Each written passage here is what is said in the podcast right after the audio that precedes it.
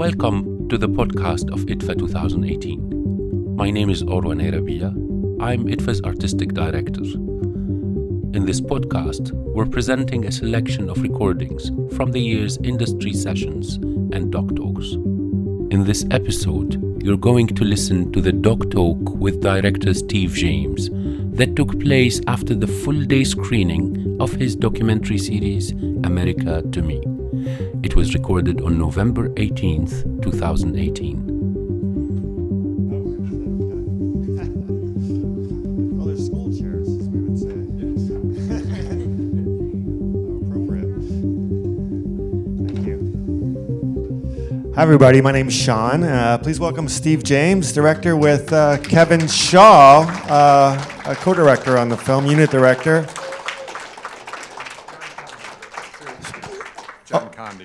John Condon, series producer. Sorry, I didn't know. Uh, John as well. Join us. Great. How many people have been here since 10 a.m. today? How many? Yes, we need a group picture after group shot. Everyone, you're in a special club. Yeah, nice job. I did the half marathon. I'd seen the first five. Incredible. I bet it was an amazing experience. And I mean, yeah.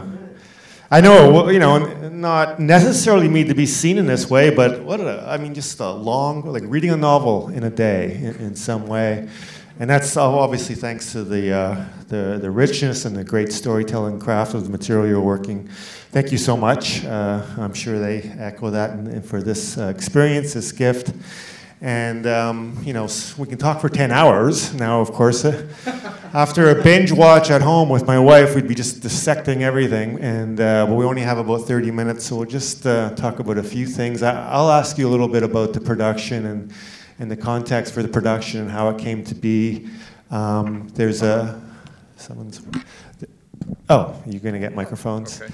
And, um, and I'm sure Steve and, and uh, your colleagues here would like to hear some thoughts too and some questions from the audience. This is the international premiere uh, right. of the film, and, and, and I know it's been uh, just recently completed, the, you know, uh, released over a 10 week uh, period on Starz. So just talk about a little bit back to the beginning, uh, how a project of this size and, and scope, and just in terms of the subject, in terms of the production logistics, in terms of the access, how that sort of in broad strokes came to fruition. Okay, we'll do this quick. Um, so years ago, years ago, when uh, Judy, my wife, who's sitting right over here, our kids were at OPRF because we've lived in Oak Park for many years, um, is when the initial idea came to me that it'd be interesting to do a series looking at race and achievement in a place like Oak Park, where um, you know you have tremendous diversity and uh, progressive politics and well-funded schools, um, socioeconomic range, um, and yet you know has failed mainly black students for decades. And so, but I never thought that would be possible. And and so how it came about was because that man on the end there, John Condon, read an interview that I had given around Life Itself, a film I did on Roger Ebert that appeared in the in the local Oak Park Journal. And then, John, you take it from there. You called me up. Yeah, we, we just met. You know, I've been a teacher at the high school. You, you probably saw me in there. If you didn't, I was in there, five and ten. uh, uh, and uh, you know, I've been a teacher at the high school for 16 years. I'm of course a film producer, um, and I thought we've had an achievement gap there for decades, and I thought we could do a film on this subject. And I told Steve that we didn't have to have the administration's approval to get us greenlit to do it in the school. We needed the board. And that was a whole different thing because, as you saw, the administration kind of shunned us. So we took it right to the board, and that's kind of the way we were able to kind of position ourselves in to do the, do the project. And there were many battles throughout the, throughout the year. We had meetings every single week with administration. They would have problems with what we were doing, but we, we worked through them all as best we could and, and ended up shooting the, the final project. Or, or threaten to go to the school board in, in cases where they wouldn't budge on really, you know, uh, ridiculous um, demands. So really quickly, so we went to the school board, we got the school board's approval. one of the ideas was they said was how can you deal with this in a single film? I said, have you seen how long my films are? Uh, so, so the original pitch was for a single. It was uh, to the board to do a single uh, uh one-off. Okay. Right, and then they said, "How can you do that?" And I said, "I think you're right. We we will attempt to try to raise money to do it as a miniseries. That's the right way to go." Participant media came on board, made it possible to do that. Um, the idea from the get-go was to bring on a team of filmmakers uh, who were both directors and shooters, so that there were four of us in the field that doing that. Um, myself, um, Kevin, sitting right here, uh, uh, Rebecca Parrish, and Bing Liu. Bing Liu has a film, Minding the Gap, that's played in this festival, which is, you know, in my humble opinion, the documentary of the year. Um, so we had this incredibly talented group of, of filmmakers and and then we um, why don't you Kevin why don't you talk about how we kind of divided and conquered that pro- yeah finding know. the characters and yeah the, well that started with I'll just say that real quickly that started with uh, John and I did these intake interviews you see them featured at the beginning of episode five with the white students um, we did that with all the students that we were considering and we probably did over 40 families and kids that we then um, we took to the team the creative team about a dozen of those that we thought would be good, and we ended up initially following seven, knowing that we would probably add kids, which we did along the way. But that was sort of the broad strokes. Yeah, and we had a meeting, right? When we had a big meeting where we uh, had already watched all the videos, and kind of each of the segment directors, myself, Bing, Rebecca, kind of had notes as to, you know, whose stories kind of spoke to us and who would be some families and students that we'd like to follow. And so, you know, we kind of had a big brainstorming meeting and figured out who would be a good pairing in regards to filmmakers and students and we kind of decided those right themselves there. would have been fascinating conversations. Who follows who? What the dynamics you're looking for between you know filmmaker and subject? Yeah. So, for example, like you know, the initial thing was to the question to the team was who are these students you think should be in the series, and then beyond that, who do you particularly find interesting that you think you would like to follow? And it, it, it didn't, I, I worried going into it that it was going to be potentially tough because you know three filmmakers would want the same person, and there was a little bit of overlap in terms of desire, um, but it worked out really well because I, I, had to referee it just ever so slightly, and, and, and everybody no, and everybody was so you know there was there was not an issue at all, but. So, for instance, when I reached out to Kevin to be uh, a director on this, I, I know I, it's the first time I've worked with Kevin, but I knew his background and he had done a lot of really terrific um, sports themed documentaries, um, particularly about the black experience um, of athletes, but not just that. And so he had a real strong track record in that, and I thought he would be great for this series. And I knew that I mean it was pretty safe bet that Kendale was going to be one of the kids we all wanted in the series, and I was determined that this man was going to follow Kendale, um, and he did a you know a phenomenal job with that story. I think you would agree. He also followed Ke'Shawn and he followed Gabe when Gabe entered the series. And so, yeah, there's a way in which wrestling becomes like a metaphor. They're just the physical scenes of wrestling take on a whole other level, and that's amazing shooting and yeah, I mean, I, I don't think any of us, at least I didn't expect there to be such a strong racial dynamic with that sport, too, and how that kind of played into the entire themes that we were discussing with the film and the series. So I think that was kind of like an added bonus to, to what we were trying to accomplish there.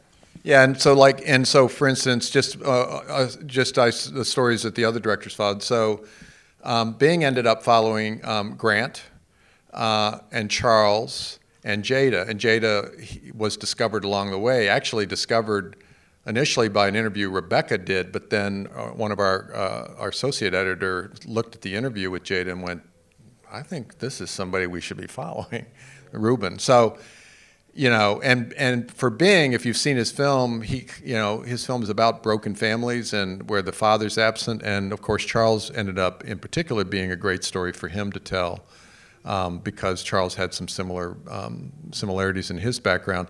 And then Rebecca followed Chanti, um, uh, um, Caroline, and um, and Diane when Diane enters the series later.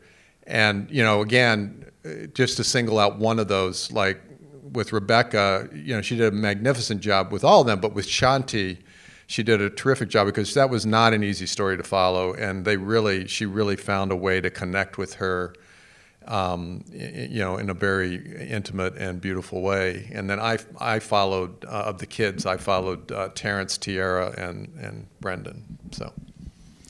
Um, and uh, you, please let me know if there are questions along the way. I mean, um, They have questions, I'm we're sure. happy. We're happy to take them, but I'll, I'll continue uh, in, in, until such case. But just raise your hand and I'll point to you. Um, obviously, um, in terms of the characters that you shot, there's an implicit, uh, you know, agreement to be filmed and be in the film. What about the characters? How, how many characters are did you want to film but did not want to be? And talk a little bit about access to the, the characters that, you maybe wanted to include in the film but resisted uh, being in the film, and what some of those reasons may have been. Well, it's it's, it's interesting because I think in two of Kevin's stories we encountered some of those difficulties. Why don't you talk about Ke'Shawn and Gabe? Sure, sure. Yeah, Ke'Shawn, obviously, you saw what was going on with his family during the course of uh, the year. So that was a, a very um, difficult kind of um, journey to, to capture. And I think as a filmmaker, you know, you have to try to give some, some, some, um, you have to give that family the privacy to kind of deal with what they were going through but yet you're still trying to capture the story a little bit. So th- there was a many many times where Ke'Shawn didn't want to be filmed, and uh, we just kind of worked through it because we knew that his story was still very important. We just didn't want him to fall off and and and not be a part of the series because he is a a student that um, has a story to tell. Uh, he, he is a type that could be invisible, is invisible in that school sometimes, and there are many students like him. And since we had access to his story from the beginning, we needed to continue to tell it because you know he has a rich portrait, as as you guys uh, saw. So we we worked with that. we worked with him and his family. And Danielle, I think, to her credit, was always more engaged and always kind of knew the end game and kind of realized uh, the importance of of sharing their story. Because I think a lot of times, you know, um, families like her don't have an opportunity to have their stories be told. So she she knew that you know we were coming from a real real um, um, honest uh, point of view that we really wanted to to, sh- to have her story told in this series. And then with Gabe, um, you know, he was a higher achieving student. He was a student that was in honors classes. Um, and we had a strong difficulty in getting to into any of those classes to to see him do any of his work. We weren't able to really get into any of his classes. I think we got into one toward um, you know middle half of the year there when we started started filming. What was the consent required? Was it a teacher consent required in those cases? We would go and yeah, we would basically have a conversation with every teacher before we should be and try to get their their um, permission to film and. We had conversations with many of Gabe's teachers, and for a variety of reasons, maybe you want to talk a little bit about that as to why they didn't want us to to film in there. In general, I would, yeah, a little bit about the rules of engagement. Obviously, you had a sort of some kind of broader access agreed upon by the school board, but the individual negotiations around uh, the sort of rules of engagement there. Can you talk a little bit about that? What was really interesting is I was still teaching there when we shot the series, and the teachers w- You're could still not be. teaching there now, right? I am. Okay. We don't know. Just want to make sure you didn't get fired in the last week. or- Not yet. Uh, we actually could, Steve and I could not actually approach teachers directly to talk to them about their wanting to be in the film. They made us actually go through the communications director at the high school, ask her if we could, and she could ask them if we could approach them. It was really very awkward and weird because I'd been in the building for 16 years, so these were all people that I knew. So it wasn't like I was not going to not talk to them, but they they really tried to control us they didn't want us to feel they didn't want the teachers to feel pressured um, but as you can see from the teachers here in the film these teachers are going to make up their own mind whether they wanted to be in it or not.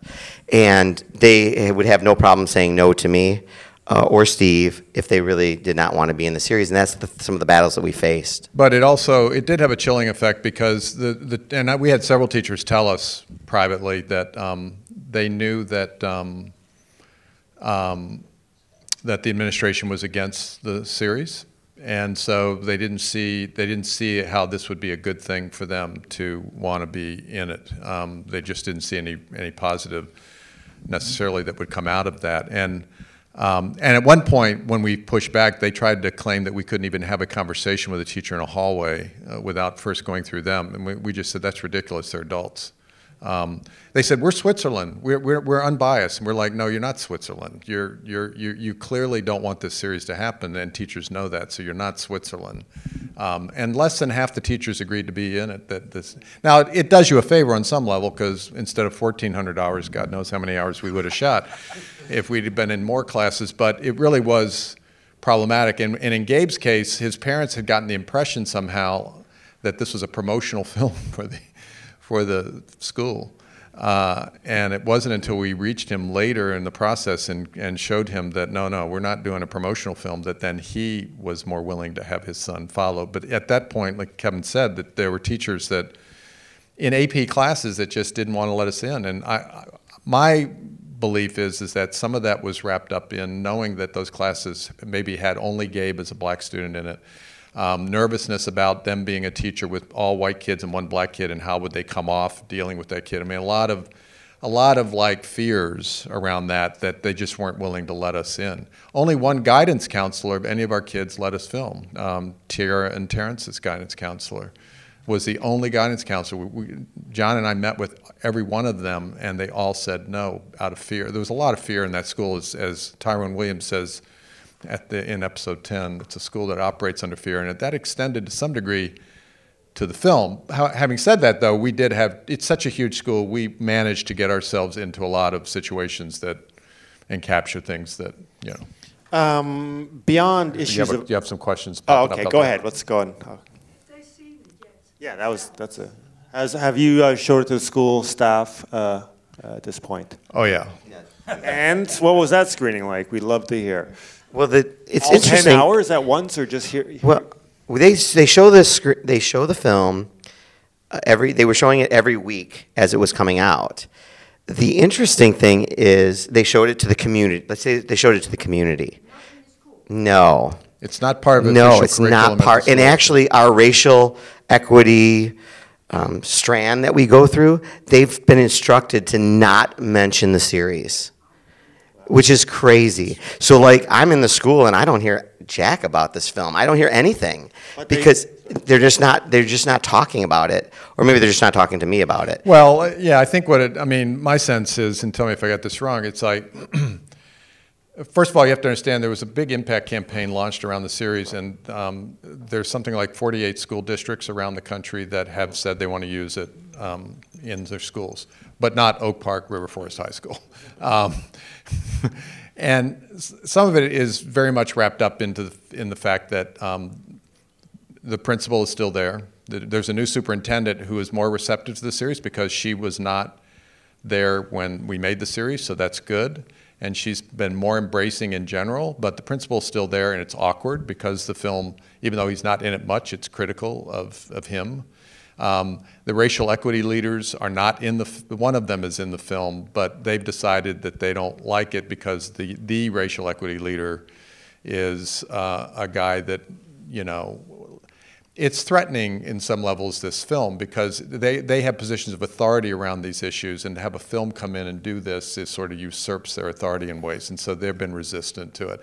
It's part of the problem with the school and the community in general which is people who should be all on the same side of issues are not. You know jess stovall is somehow not worthy enough to have her programs or her equity leadership be embraced in the school.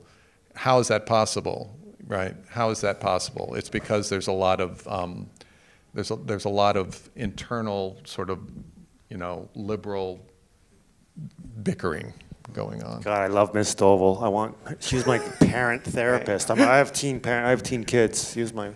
Gave me a good lesson in parenting. Go ahead. I just wanted to know if you could give us any updates on anyone in the film, but especially Jess. Any updates on anybody? So Jess, uh, any Well, updates on Jess? Jess is uh, in, in a PhD program uh, at Stanford now, which is great for her, but she would tell you if she was here that it's not what she ultimately wanted. She wanted to stay at that school, teach, and retire from that school, but it, she just didn't feel like she could stay at that school. Um, I have a question about, uh, you know, obviously you're there f- filming. First of all, just a quick sidebar. How many days would you film? Talk just logistically, how often were you there? Every day. You were there every day. Well, we figured out we did the math on it. Um, if you if you do the math on the number of school days divided by the number of hours, we were there for longer than a school day every day. But we weren't always at the school. Yeah, it must be said. We were sometimes in people's homes or, or at other events. So, but we we basically filmed the average of more than a school day per day for the entire year. So there's obviously resistance to you coming in. You're there. Half the teachers don't, more than half the teachers do not want to participate. You're having an impact on the daily school environment, your presence in the school. How do you deal with that as filmmakers and grapple it? Steve, I've always admired about uh, one of the things that you do in your film is, you know, if there are two schools in your filmmaking, if there's two schools of documentary filmmaking, there's sort of the fly in the wall, uh, you know, direct cinema or Right. observational cinema. Then in, in classic cinema verite, you're kind of the fly in the soup. and you've always somehow managed to sort of have it both ways. You're, there's a sense that you, you step in and then you, you step out for long periods, and we forget that, you know, oh, there's a director. And then you come in with uh, some voiceover or with some, some uh, self reflexivity about your role as a filmmaker. Talk about how you talked, uh, you know, uh, as a team effort on what your presence was meaning and how it was somehow changing something in the school and altering the daily. How did you grapple with this notion that you were part of the action on a daily basis in the school?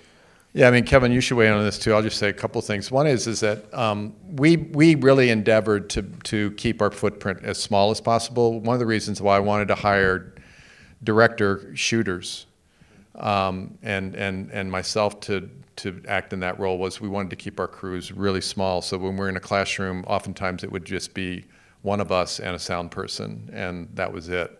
Um, we, you know, because we wanted, we one of the promises we made to teachers is is that we would we would honor whatever rules of the classroom they had in terms of where we could be or how forward we could be with filming because we did not want to disrupt the educational environment. Um, and you know, we were in there enough that kids, yeah, there's, there's some mugging in the hallways and stuff like that, but you know, it actually dissipated after a while because we got, you know, we were just a boring film crew at a certain point. Um, but we we really tried to be, yes, you know, we can't not help but have some kind of impact, but we really endeavored to to um, be as agreeable. You know, there were many times when we encountered teachers who were kind of hostile, like I don't want to be filmed, and we we always were like, "It's great, sorry," you know. We we never wanted it to get back to the administration that we had acted in any way to impede what was going on or that we had been improper in any way, even though they would sometimes try to make claims that we had been. Yeah, I think that was the biggest thing, you know, not to be a distraction. But I don't ever remember us, and a credit to you for us, as the segment directors, I don't ever remember you, you know, sitting down and saying there was a specific edict on how we should film. You know, there was no kind of stylistic Bible created at the beginning to say this is how we're going to approach it. You know, it really was based on these are the people, the participants in this film that we're going to follow, and what are their stories, and what are the things that they're doing, what classes are we going to, what extracurricular activities are they are they involved in, and what can we film? And that was really the biggest emphasis of, uh, you know, just really a- attacking the story in, in that way, uh, but always to you know not not to be a distraction for sure, because that was that was huge. Yeah, we tried to operate as much under the radar as possible. We- Totally. we- it's a big school, so that, that was possible. And, and we communicated a lot as filmmakers about um, if we were encountering difficult situations, we'd talk to one another about it and seek each other's advice about it or help with it. And, you know, it really was a, it, it you know, the production was located in the basement of um, our house, Judy and my house, because it's about three or four blocks from the school. So it became a place where you know we would rendezvous, and I know there were many times when Bing or Kevin or Rebecca would come back, and hope to just drop off the gear and get out of there. And then here I come down the stairs to talk to them and be like, okay. We're staying another 30 minutes, 40 minutes to talk about the day. Uh, go ahead, and then we'll come down here. There's some self selection in there. Yeah. You know, the teachers who cared most deeply about these issues uh, and the ones that felt a level of comfort with what they were doing were more willing to be in the series than not. Which is why I- think it's great when you see, uh, and there's at least a couple of teachers. You see more than a couple, but but you in particular see two that that have more presence in the series that are struggling more. Um, you know, the physics teacher, Aaron Podolner, who thinks he's got it all figured out um, and, and doesn't. And I, I really like Tiara's chemistry teacher too, because he, he's clearly not in complete control of that classroom. And he knows that, and he's willing to talk about some of the ways in which he feels like he can't um, relate to certain students uh, as he does to other students. But yet, you also see in both him and Aaron, you see teachers who care and that are trying, even if their attempts are not always as uh, effective. So you're right. I mean, there are a lot of teachers in that school that are probably just bad teachers, and those teachers were, you know, smart enough not to um, let us in their classroom. But do you think the film helped them uh, now because they, they're struggling also to get the, the program um, working? the program? Well- think the filming wo- helped them? I, you know, this this film is is having an impact in the community without question uh, uh, because we had this town hall a few weeks ago that New York Times was a part of, and some of the frankest conversations I've seen publicly happened, and it was all related to the film and p- participants in the film doing panels, and out of that, during that event, a group of black students, mostly black and some biracial students, came down and as part of a planned protest, which we knew was going to happen and we were very supportive of, and sort of commandeered the town hall for a bit, and um, and made made clear their demands, very specific demands that they want changes in the school, which we we thought was great. And and as a result of that, it's sort of like one of the things you're seeing in the community now is is young black people and some black teachers like Anthony Clark, who are just saying, you know, talk is not enough. We want defined action, and we're not we're not going to stand for anything less than that.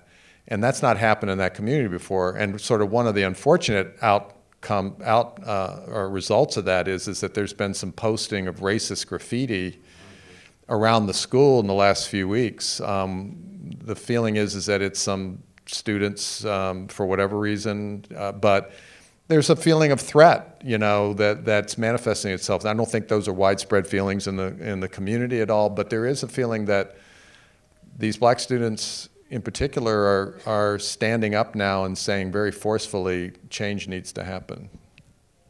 Uh, we had a question here. Yeah, my question was actually related to this answer because I was wondering about the impact campaign you actively like, and also outside the community. What did you do?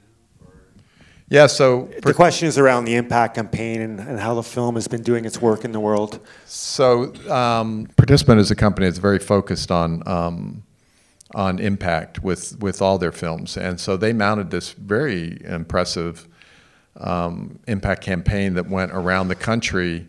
So each week that the, an episode aired, we were in a different city, and um, and filmmakers and and some subjects, and then people from that local community who work with equity would be a part of those screenings and then conversations, and they were creating watch groups. I think they had over 1,100 watch groups. Um, around the country, and we were in you know a bunch of different cities with events, and and out of that came some of this um, you know different school districts which are embracing it. Uh, it's, it's over a million students that are in those districts that are that are now going to be using the series in in very um, significant ways, and so.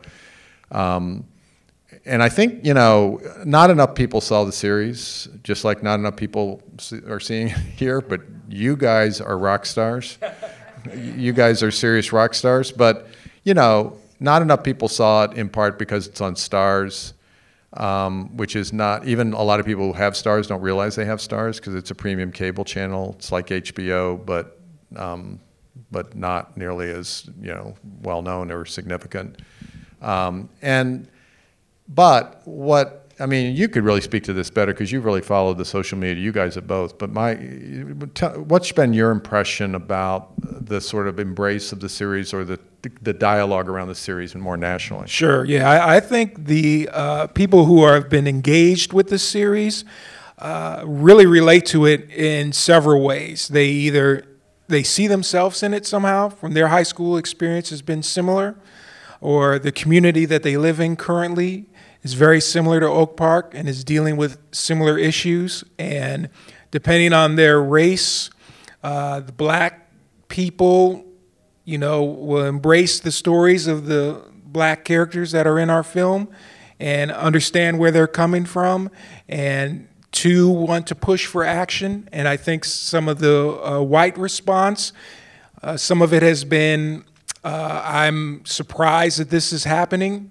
and I'm sad this is happening, and I'd like to try to be part of the solution to try to uh, make things better and work towards, you know, some some equity.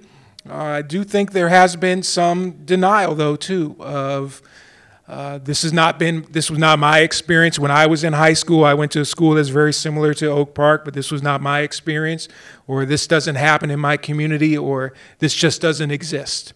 You know, so there is still that kind of pushback and denial there that you see from that segment of, uh, of the populace. But people who were engaged with the series love the series, and not only did they love some of the richness of the themes that were, that were presented, but everybody had a favorite person.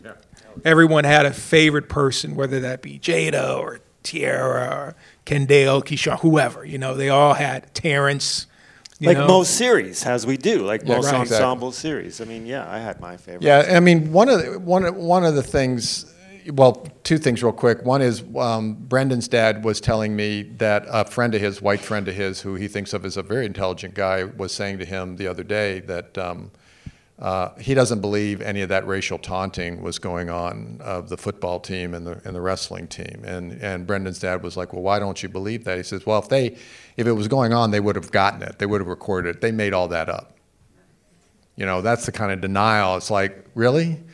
These kids, the coaches, everybody's making it up um, just because we trust me. We tried to capture it. we put microphones in the other in the opposing stands. I I didn't want to hear it because it's terrible, but if it, was going on, we wanted to get it, um, and we just didn't get it. But but that's some of the kind of denial or white students saying that wasn't my experience, and it's like, well, exactly. That school that wasn't your school, your experience in the school. Um, the other thing, though, that was really important to me going into this series, and, and I know it was important to Kevin and the other filmmakers, was is that, and, and I'm pointing the finger at myself when I say this, is so many so many of the films that I've done that have been set in the black community have been in poor, besieged communities, and this was a series I felt strongly going in that it was. We need more stories in documentary filmmaking about the middle class black experience or working class black experience or upper middle class black experience, if you will, um, because there, I think there's this assumption that those kids' lives are fine, and um, they don't have any problems. They don't have any racism that they're dealing with. You know, I, I can feel for the poor black kid in inner city Chicago, but you know, kid in Oak Park, eh, you know, come on, is it really? So to be able to tell those stories, uh, I think was really important to us, and it's been really heartening to run into people who didn't grow up in Oak Park who said, who have said to me, and I'm sure you've encountered this, that said that was my experience as a black person growing up wherever I grew up. That you know, it spoke to them in those ways. Uh, yes, go ahead. Um, you said your children went to the school. How much of this do you expect before you start filming? Like, what was um, your and their experience at school when they were there? Um, well, our, our we have three kids, and and our each of our kids experienced a different aspect of the educational tracking system. Um, one of our kids had some issues around ADD that that that made school very hard. Uh, another one of our kids was a high flying, you know, more like the Caroline kind of kid um, in terms of academics and that sort of thing. And and and I think it was because my wife and I saw what a different school it was for each of them based on where they fell within that sort of pecking order of that institution, um, it, it was dramatically different experiences. And then when you when when I thought about the fact that if you add race into the equation, what must that? I mean, a huge other factor. What would be the impact of that? So, and having lived in the community as long as we did, we we were very much aware of the kind of you know inflated self-image that that Oak Park has of itself. And you know, it's interesting because when you talk to um, black people who don't live in Oak Park, um, and you mention Oak Park, well, it's interesting when when when when we as white people mention we live in Oak Park, people assume we're really rich and that we live in a Frank Lloyd Wright home. And so we immediately have to say, no, no, no, we don't live in one of those homes. There's, there is economic range in the community. We're doing fine, but we're not, you know. And, but when, you, when people talk about Oak Park in the black community, I've found a lot of black people who don't live there, their attitude is Oak Park thinks it's all that, and it's not. They think they, they, they are deluding themselves as to how liberal and progressive they are. They're not nearly so together as they think they are. And that's what we found right? That's what we found. That's one of the things we found. So there weren't real big surprises in a lot of ways because we've lived there, but but to see it play out day to day in in the particulars is really where you really get to understand it. And I also think that um, one of the things that really struck me about the high school, and we weren't really able to get at this in the film at all, was the degree to which it's such a cliquish environment at the faculty level that it's a like um, it's small groups of people. Yeah, you know, it, in other words, in it struck me many times that not all those teachers, by any means, and some of the teachers we follow are clear exceptions to this. What I'm about to say is, it's like a lot of them never left high school. You know, the the the kind of you're either in with the in group teachers, you're, you're, you're the smart teachers who sit at this table for lunch. We couldn't shoot in the teachers' uh, cafeteria, we wanted to. Um, you know, it, and, and I think that, that contributes to, to a kind of um, um, dysfunction within the school as well. I think it's the fear, because I work in a school myself, and it's a lot of fear. It's the same image. The management never comes out of, come out of their room. Yeah teachers, there are some really dedicated teachers that really do all the work, and the others, and there's uh, different groups always. Mm-hmm. It's the same sort of thing. Yeah. Um, more? There was one back. Maybe there. everybody just wants to go home now. Oh, oh, do oh, you know what? No, there's posters downstairs too. There's a few so posters. Gonna, we have more. Only for the only if you stay to see the whole ten up. If you're here at ten in the morning, to see.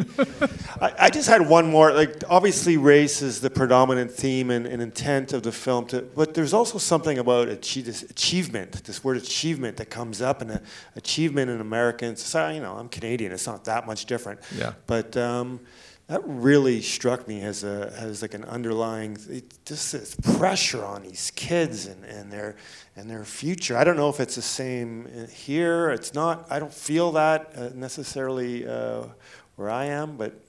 No, I think that? yeah. I mean, I think you're right. America is such an achievement oriented, and we measure people by achievement. I mean, that's how we yeah, measure. So binary, you know. Yes, we measure people's worth by their achievement. And so, yeah, there are a lot of kids in this series uh, who are driven, their parents are driven on their behalf, and which is one of the reasons why I like so much what Tyrone Williams says at one point when he's talking about Jada. I mean, I remember um, when I found out, I, I was, you know, when Bing was interviewing her and asking her about her academic situation, I, I was shooting for him that day. And when she said, um, that she was basically a gap kid, you know, that she had a 17 on her ACTs, which is not a good score, and that her GPA was pretty low. I remember being shocked. Like, wait, how's that possible? She's brilliant and she's passionate and she's so focused on on ed- her education and, and and educating us, right?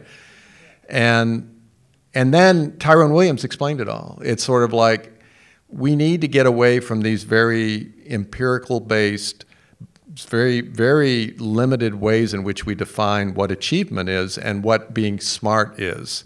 Instead of um, looking at test scores and GPAs, which are fraught with all kinds of racial systemic issues, let's look at how kids can show us how they're smart, not how do they fit into certain very narrow boxes of how we define whether they're smart or not. I love that insight from him. And I feel like the series shows that in so many ways through these kids. You see the ways in which they are engaged and, and succeed beautifully um, when they feel like they're in an environment where they can succeed and they see real value in that, in that achievement. But it's really tragic that the management doesn't see it, or the administration. It's really amazing. It's an amazing thing. Yeah, it is. I don't, it's been a long day. I, you just flew in this morning with uh, Judy and team, so thank you so much for sticking out today. Thank you Thank all you. for this incredible, incredible film uh, series. Uh, but uh, One long thank film. you, thank you for those of you who came. group picture with everybody. Sick group picture with Yes. the uh, 600 people that still came for 623 absolutely. minutes of your time. Thank you for listening. Please check out other podcast episodes and video recordings of other talks and events of IDFA at idfa.nl and subscribe to the podcast to stay up to date.